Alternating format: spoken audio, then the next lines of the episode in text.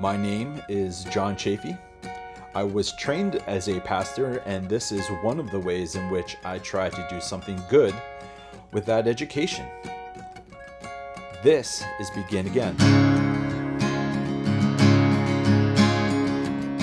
So, if you are looking for a nuanced or interesting take on the Jesus tradition and all of its wisdom and all of its perplexity and mystery, then you found the right place. Sincerely hope that this helps you to rethink some things, to maybe grow in your own way for health and holiness, for your benefit and for the benefit of those around you. So, again, welcome to Begin Again.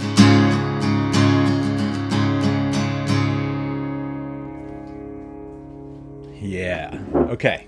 So it's been a while since I've done one that's just me, but hopefully that's okay. I hope you've enjoyed some of the interviews that I've been doing over the past couple months. But uh, I have a few things, just uh, I guess some news, and then I want to share with you something that I learned actually relatively recently. All right. So this one is called uh, From Radio to TV to the Internet. And again, that's what I'm going to share about that in just a little bit, something that I've been learning. But I want to say a quick thank you to Brandywine Valley Baptist Church, who there might be some people listening to this. Uh, thank you so much. You guys invited me down to teach uh, four Sunday school classes over the past uh, couple weeks.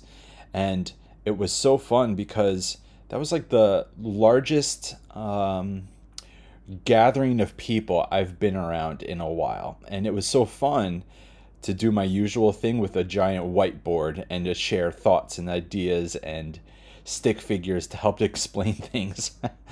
but uh, it was so fun, and uh, I really got a lot of energy out of that. So thanks.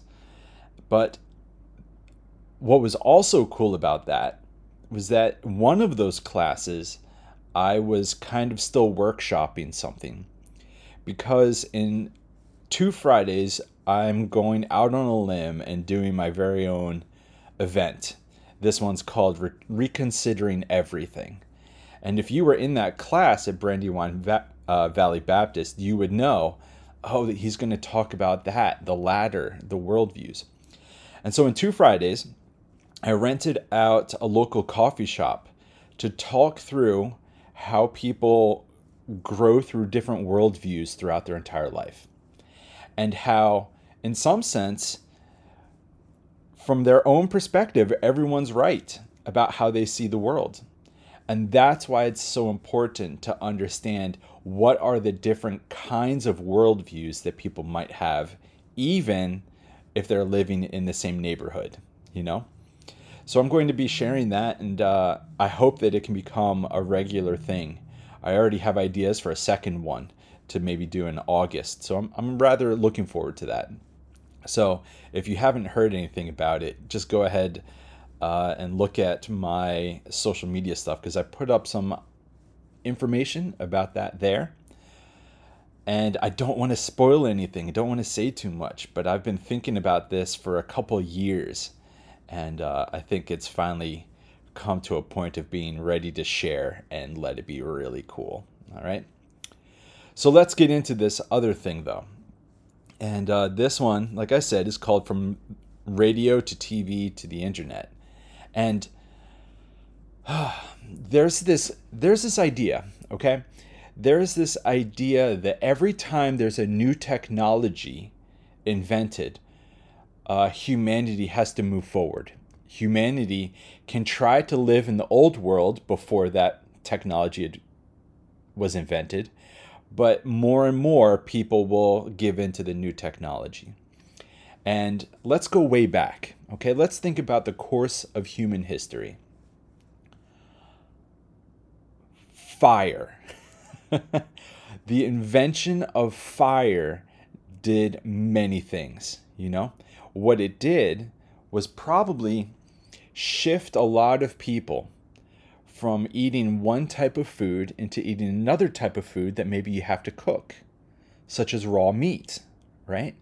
Or perhaps have more sophisticated um, culinary recipes, of course. But you know what? You also then had bread. Yeah. Did you ever think about you couldn't have mac and cheese without controlled heat? So, humanity took a step forward with that invention. And uh, I'm not sure what was invented first, fire or the wheel, but the wheel. There is a previous life to the wheel, then there's life after the wheel, and then you move forward a little bit more, and then you go down through the centuries. And with every new technology, there's early adopters and then there's the bulk of adopters and then there's the people that come onto it late could you imagine being the last person on earth to say oh the wheel is kind of cool. Or what about the printing press? Yeah?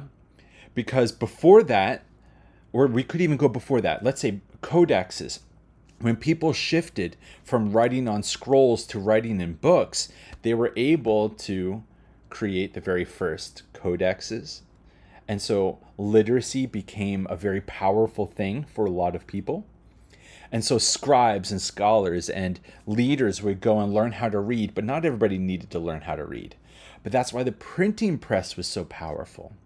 Because all of a sudden, the creation of literature was no longer dependent on somebody handwriting a single copy of one book at a time. And instead, you could print 50 pages of this book, and then another 50 pages, another 50 pages, another 50 pages, and all of a sudden, literature in the 1500s with the um, Gutenberg press all of a sudden exploded.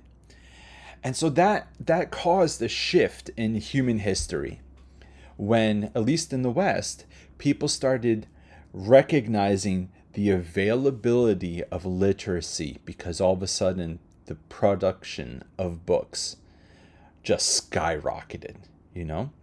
And so, what does that do? All of a sudden, you could start getting books from other countries, from other authors. Oh, you've got a book from there? From who? From when? And so you get exposed to new ideas. And so, as the printing press took off, you also had a greater communication of ideas. And then, if we go even further, let's say there's the horse and carriage for a long time, but then the car gets gets invented, and then horses and carriages are kind of uh, obsolete. Of course, they then get revamped and they become some romantic gesture in New York City to go and ride the horse and carriage around all these cars flying around you. But the advancement of the car in World War II, the plane, all of these things produced more and more shifts and things having to change with how humanity did things. With the plane, all of a sudden we weren't confined to just boats to travel from continent to continent. And so all of a sudden there's flight, transatlantic flight happening, and then there's planes flying around the world. And then now there's a whole economy, a whole business structure built around flying. But with the radio, something interesting happened. Because the radio was a, a large scale revolution, just like the Gutenberg press because now ideas were more available for people and you could communicate new information and news events across whole scapes of land, whole landscapes. You could just say something and all of a sudden 10,000 people could hear it or more. But guess what also happened? With the invention of the radio, literacy kind of changed, didn't it? because the communication of ideas was no longer dependent on whether or not you could read, because you could listen to someone saying the news. You could listen to someone sharing a college lecture or a speech from a president or from a king, you know? But then move forward to the invention of the television, which was the merging of both sight and sound. And so you didn't have to be literate to get new information. You just watch the TV. And if you were deaf, it's okay. You could just read the lips because the people are right there and you can see their faces. And if you need to, maybe closed captioned as well. And so, with that technology, humanity took another shift, but also, even more recently, was it around 1990, the invention of the internet and the very first emails? All of a sudden, communication and education just exploded. And in some ways, probably the internet is a massive, massive technological revolution that we still haven't even recognized the impact. In some ways, we know, I guess, early on, the positives of social media. But it took a couple years, didn't it, for us to start to recognize the potential hurdles or downsides to social media. So the internet's been a mixed bag, but guess what? So is every invention. A hammer is a mixed bag, right? You could use it to build a house or to tear one down. Okay. But with every one of these technologies, even more recently, we've got some shifts. Because you could say with each of these new technologies, there was a, a massive shift that happened in the culture. And before the radio, we could say that we were in a pre modern or a traditional world, yeah, where everything was communicated by traditions, by the traditions of this community or the traditions of that community or whatever's happening with the printing press. These are our books, those are your books.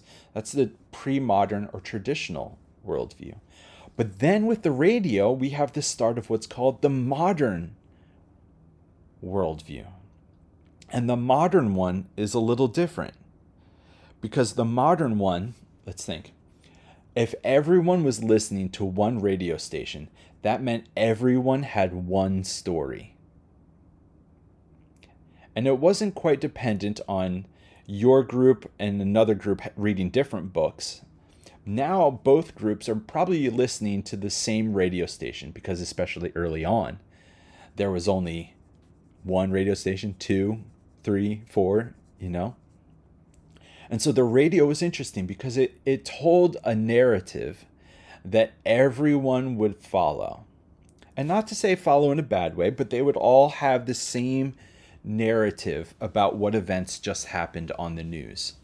What kind of things were shared, and the way it was shared would influence how your whole town would listen to and react to that radio station.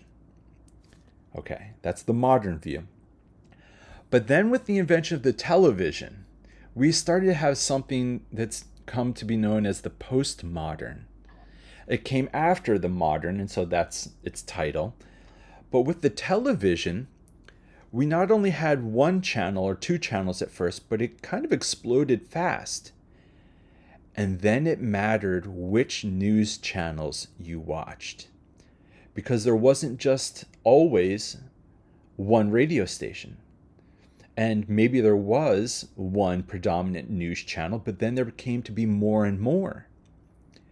And so then it became an issue of which news channels are you listening to? Which story which narrative, which interpretation of the news are you paying attention to? Is it yours or is it mine?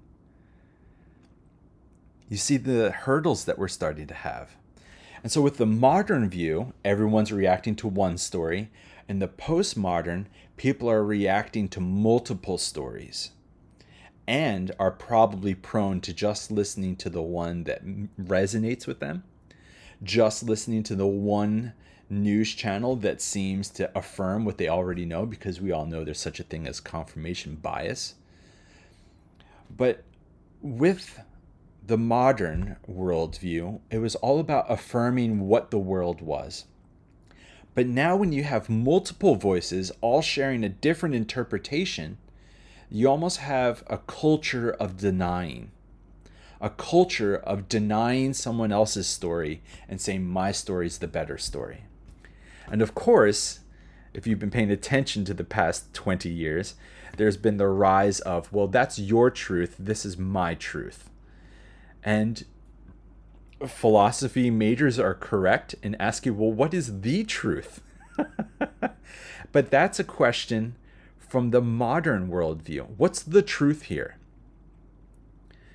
And then postmodernists would say all truth is relative. This is my truth. That's your truth. You can't tell me my truth is wrong. I really shouldn't tell you that your truth is wrong, but I'm probably going to do it anyways. That's the postmodern worldview. But then came the internet, which in some ways kind of took the realm of TV and put it onto steroids because now any person can start a YouTube page and essentially have millions of followers just like a TV station. How about that? Isn't that wild? And so now it's almost like it just exploded. Now there's not just a few stories, there's literally millions of stories happening. And so here's what's happening. Here's what here's what we're working towards. In the modern view, there is the truth. In the postmodern worldview, there is the negation of capital T truth by saying that there's many truths.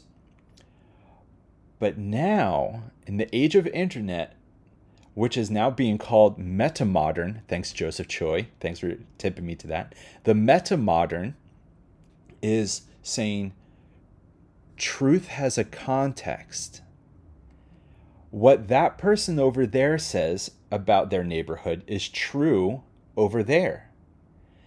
And what that person over there says about their neighborhood is true in that neighborhood. And so truth becomes contextual, which, if you're from a modern worldview, you would say, well, what does that mean? That, that makes no sense. There's either true or not true. It's like, well, according to your worldview or according to mine, we will both have different interpretations on the role of money. Yeah? We will have different understandings of the role of parenthood, of the role of children, of the role of community. And depending where we are, and depending on our life's experiences, our opinion, our perspective is true. Okay, but all of this is still leading towards something, okay? If we're starting to lose you, I hope we're not. But we've gotten from a shift, actually kind of recently, away from postmodern into the metamodern. And here's the gist. I just want to talk about that. The postmodern worldview is one that says there is no absolute truth. The metamodern worldview says truth things are true in their context. The speed of light is the same, no matter where you are, unless you're by a black hole. you see, that's a meta modern type comment. And so let's let's think about this in a different way, okay? Let's flash all the way back to the original Star Wars trilogy, episodes 4, 5 and 6, okay? You didn't see that coming, did you? But in episode 4, A New Hope, Obi Wan meets Luke Skywalker and tells him, Yeah, I knew your father. And he was betrayed and murdered by Darth Vader. And so Luke all of a sudden realized the gravity. Okay, my father was murdered. But then in episode 5, Luke finds out that Darth Vader is his father.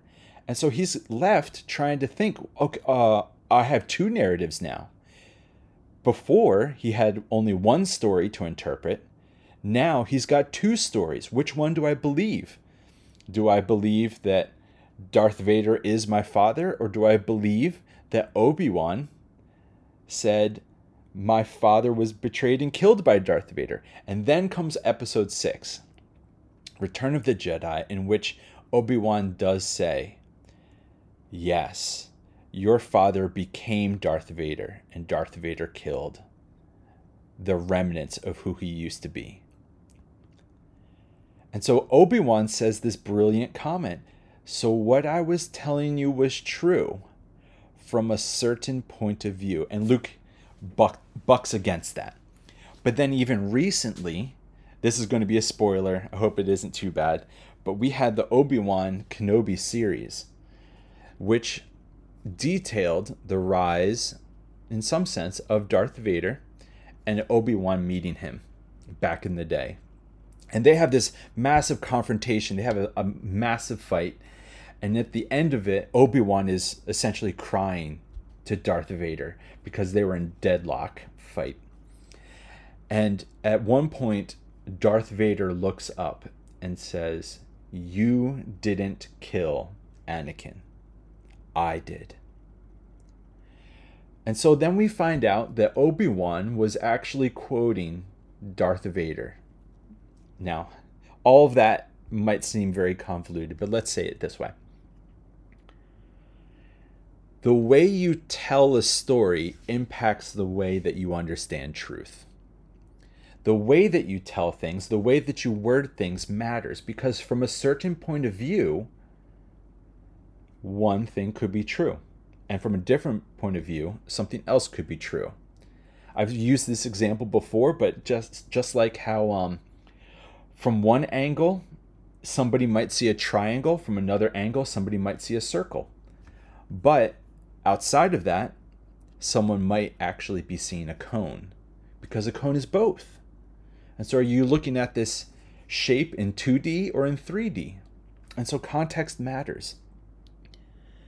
Now let's bring this over to this idea of God. Okay? Because there is the traditional understanding of God. And our traditions are good and they're profitable and they're helpful, but they're grounded in a particular text. And that's not bad. And no way am I saying that's bad, but that's a traditional view. And so we have to ask whose traditions are you following? This one or from the West or from the East, from India, from Native American, from Eskimo to Middle Eastern to South African? What are the traditional approaches to God? You see what I mean? And of course, the traditions can all fight against each other, trying to say which one's the better one. And so then we could also have a modernist approach to God, where we say there needs to just be one, just one text only one tradition, okay? Because only one tradition helps.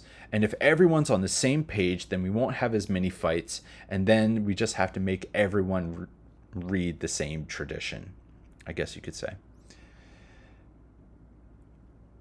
But then the postmodern understanding of God is, is a little different.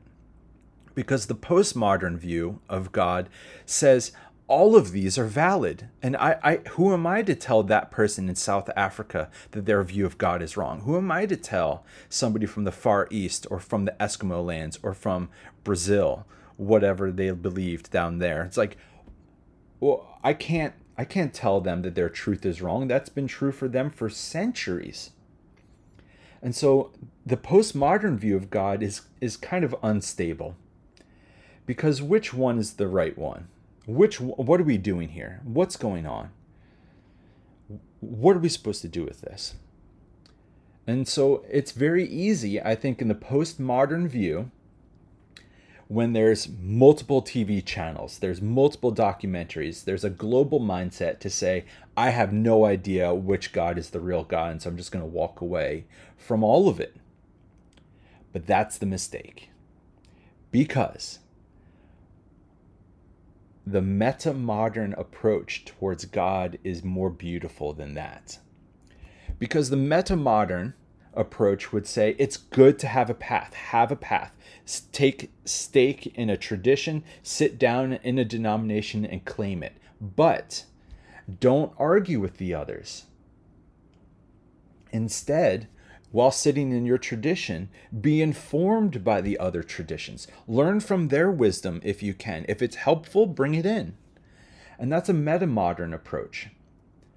It's seeking to be inclusive and it's seeking to be integrative because it's a good thing to have multiple voices happening. And so have a path.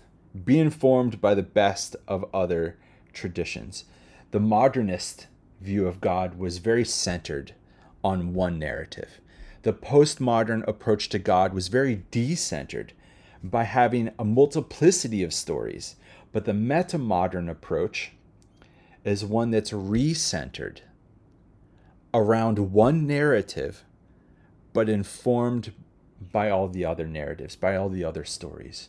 So that means, like, I was born and raised in the Jesus tradi- in the Jesus tradition. I bounced around in all the denominations, trying to figure out which one's the right one, who's got the best view of all of it. But honestly, as I listened to each of the denominations, but oh, I see why you say it that way. That makes sense from over that way, and I, it makes sense why the Methodists would say it this way, and the Baptists would say it that way, or the Catholics this way, or the Eastern Orthodox that way. It makes sense. And so that's that postmodern confusion of like well every every way seems like a good way. But if you take a path that's a good thing. Be informed by all the others. I've gotten to a point where now i don't know what denomination i am because i actually am happily quoting from any one of the christian traditions because if it's helpful it's helpful even if it doesn't come from whatever tribe i was raised in and so if it's helpful, bring it in. That's actually a meta modern approach. Okay, but let's let's do this. Let's go back to horses and carriages and the car, okay? Because the horse and carriage was kind of center of life. That's how everyone got around. And then the car was invented. And it it decentered the horse and carriage from being the center of how people did transportation, correct? Right? But what ended up happening was that it's not that the horse and carriage went away, it was reinterpreted into a new way. And I think that's something what's happening right now. Religion has been decentered from a postmodern world that's got hundreds of truths. It's uh, well, which is the right one? What do we do with this? Well, we've kind of quickly found out you can't just do away with religion. You can't just do away with faith because human beings are inherently story writing creatures. We need stories to anchor our lives. And so what's happening is I think some people have started to realize they a whole generation has walked away from faith. Yet they're still reading these scriptures and they're reading these passages on their own. Yeah. And they're they're doing their own research. They're looking for the best resources on Instagram or sometimes YouTube or just some other place on the internet, reading good books. And that's good, but sometimes what you first find is the cynical stuff. You don't always find the quality stuff first. But what we're finding is a whole lot of people walked away from traditional or modern or postmodern approaches to God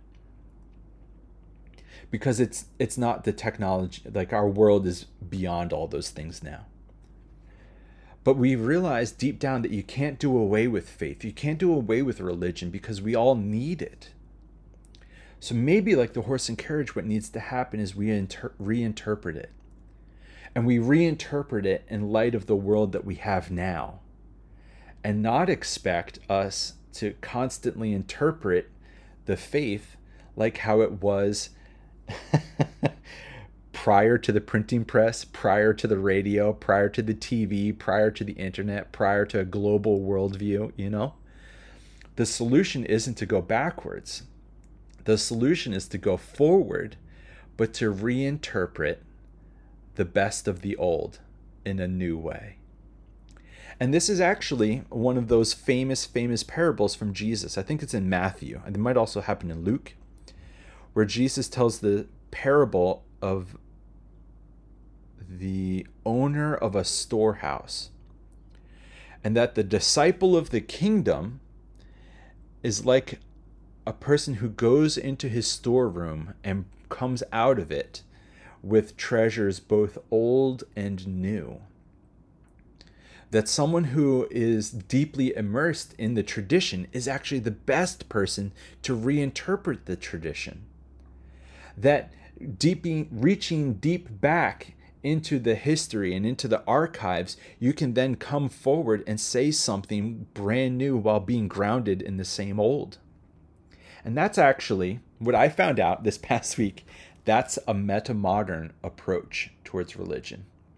It's not one that does away with it. It's not one that says, I don't even know which one to listen to because there's so many. It's instead saying, let's integrate this into our lives in the best way. Let's let's take the wisdom from everywhere that we can find it and integrate it and bring it forth. And it's okay. Because just like how a horse and carriage was reinterpreted into a new way, excuse me. Oh man. Maybe what needs to happen is we need to reinterpret, re understand how do we define religion? How do we define God in this new world where we have the James Webb Space Telescope that's showing us universes trillions of miles away? What do we do with our definitions of spirit when now we are in this global worldview where we can actually listen to what every tradition around the world says about spirit. What do we do with these big words of like salvation or redemption or even just grace? My God, even just love. Maybe we need to understand love in light of the world that we find ourselves now. And that's actually not a disservice to, in some sense, update each of these things. What we're actually doing is taking the best of the old and integrating it with the best of the new. And let's be honest, ever since Genesis chapter 1, Spirit has only ever been interested in new creation. New creation, new creation, new creation, right? Not about the sustaining of the old, even if it's harmful, abusive, no longer helpful, even if it's actually holding back humanity from its next thing that needs to grow into. And so, what I'm really fascinated by, uh, there's this theologian named Pierre Teilhard de Chardin, who is French, obviously, but he talks about how one day there will be an ultra Christianity one that actually merges all the traditions together. Enough of this fracturing, enough of this little tribalism and the arguing between denominations. What would happen if there was a synthesis, and not just a synthesis, but a maturing of all these things? That all of these tenets of religion that are so beautiful and helpful and grounding and centering, right? What if they could be reinterpreted in light of our new world that we have now? Because Spirit's not done. And Spirit's certainly pulling all of us towards a certain goal or end that is grateful, that is loving, that is truthful, that is gracious, not one that's angry and bitter and cynical and divisive. That's the old way. We're looking towards the new way. uh, I hope this made sense. I've been doing so much thinking recently about metamodernism, and I realized that as a result of finding out this term, I realized, oh, that's actually been my project for a long time. And that's why it seems as though some people look at me when I start talking, they're like, I don't know if this this guy's Christian. He's using the same words, but he's using them in a different way. But then other people are like, yes, this is so good. He's using the same words, but in a brand new way. Holy Spirit's always about new creation, but it's new creation that stands on the shoulders of the old it seeks to transcend and include. It seeks to take the best of the old and merge it with the best of the new. And maybe, just maybe, that's exactly where we should be heading. Yeah. So that's it. That's all for today. I hope it I hope this one actually gave you a lot to think about. I hope it actually hopefully inspires you to take the best of the old stuff that you were given and to merge it with the best of the new stuff. Stay on your path. Don't give up your faith. Instead, anchor further into it and be willing to reinterpret it in light of the world that you now find yourself. Yeah? Yeah. Okay. So this is it. Thank you so much. May uh, grace and peace be with you uh, this week, friends. Cheers.